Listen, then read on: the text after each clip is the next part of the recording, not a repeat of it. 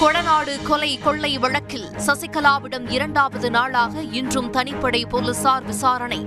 குற்றவாளிகள் யாராக இருந்தாலும் தண்டிக்க வேண்டும் என சசிகலா வலியுறுத்தல்.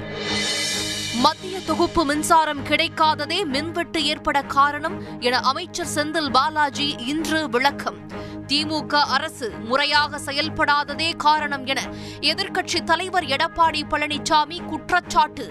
மின் உற்பத்தி நிலையங்களுக்கு போதுமான நிலக்கரி கிடைக்க உதவுமாறு பிரதமருக்கு முதலமைச்சர் ஸ்டாலின் கடிதம். தமிழகத்தில் நவம்பர் ஒன்றாம் தேதி உள்ளாட்சிகள் தினமாக கொண்டாடப்படும். ஆண்டுக்கு ஆறு கிராம சபை கூட்டங்கள் நடத்தப்படும் எனவும் முதலமைச்சர் ஸ்டாலின் சட்டப்பேரவையில் இன்று அறிவிப்பு. முகக்கவசம் அணியாவிட்டால் ஐநூறு ரூபாய் அபராதம் வசூலிக்கும் நடைமுறை இன்று முதல் மீண்டும் அமல். தமிழகத்தில் மே எட்டாம் தேதி சிறப்பு மெகா தடுப்பூசி முகாம் நடத்தப்படும் என அமைச்சர் மா. சுப்பிரமணியன் தகவல். அமைச்சர் கே. என். நேருவின் சகோதரர் ராமஜெயம் கொலை வழக்கில் புதிய துப்பு கிடைத்துள்ளது. சிறப்பு புலன் விசாரணை குழுவின் ரகசிய அறிக்கை சென்னை உயர்நீதிமன்றத்தில் இன்று தாக்கல். பிரிட்டன் நிறுவனங்கள் இந்தியாவில் அதிக அளவில் முதலீடு செய்வதை வரவேற்கிறோம்.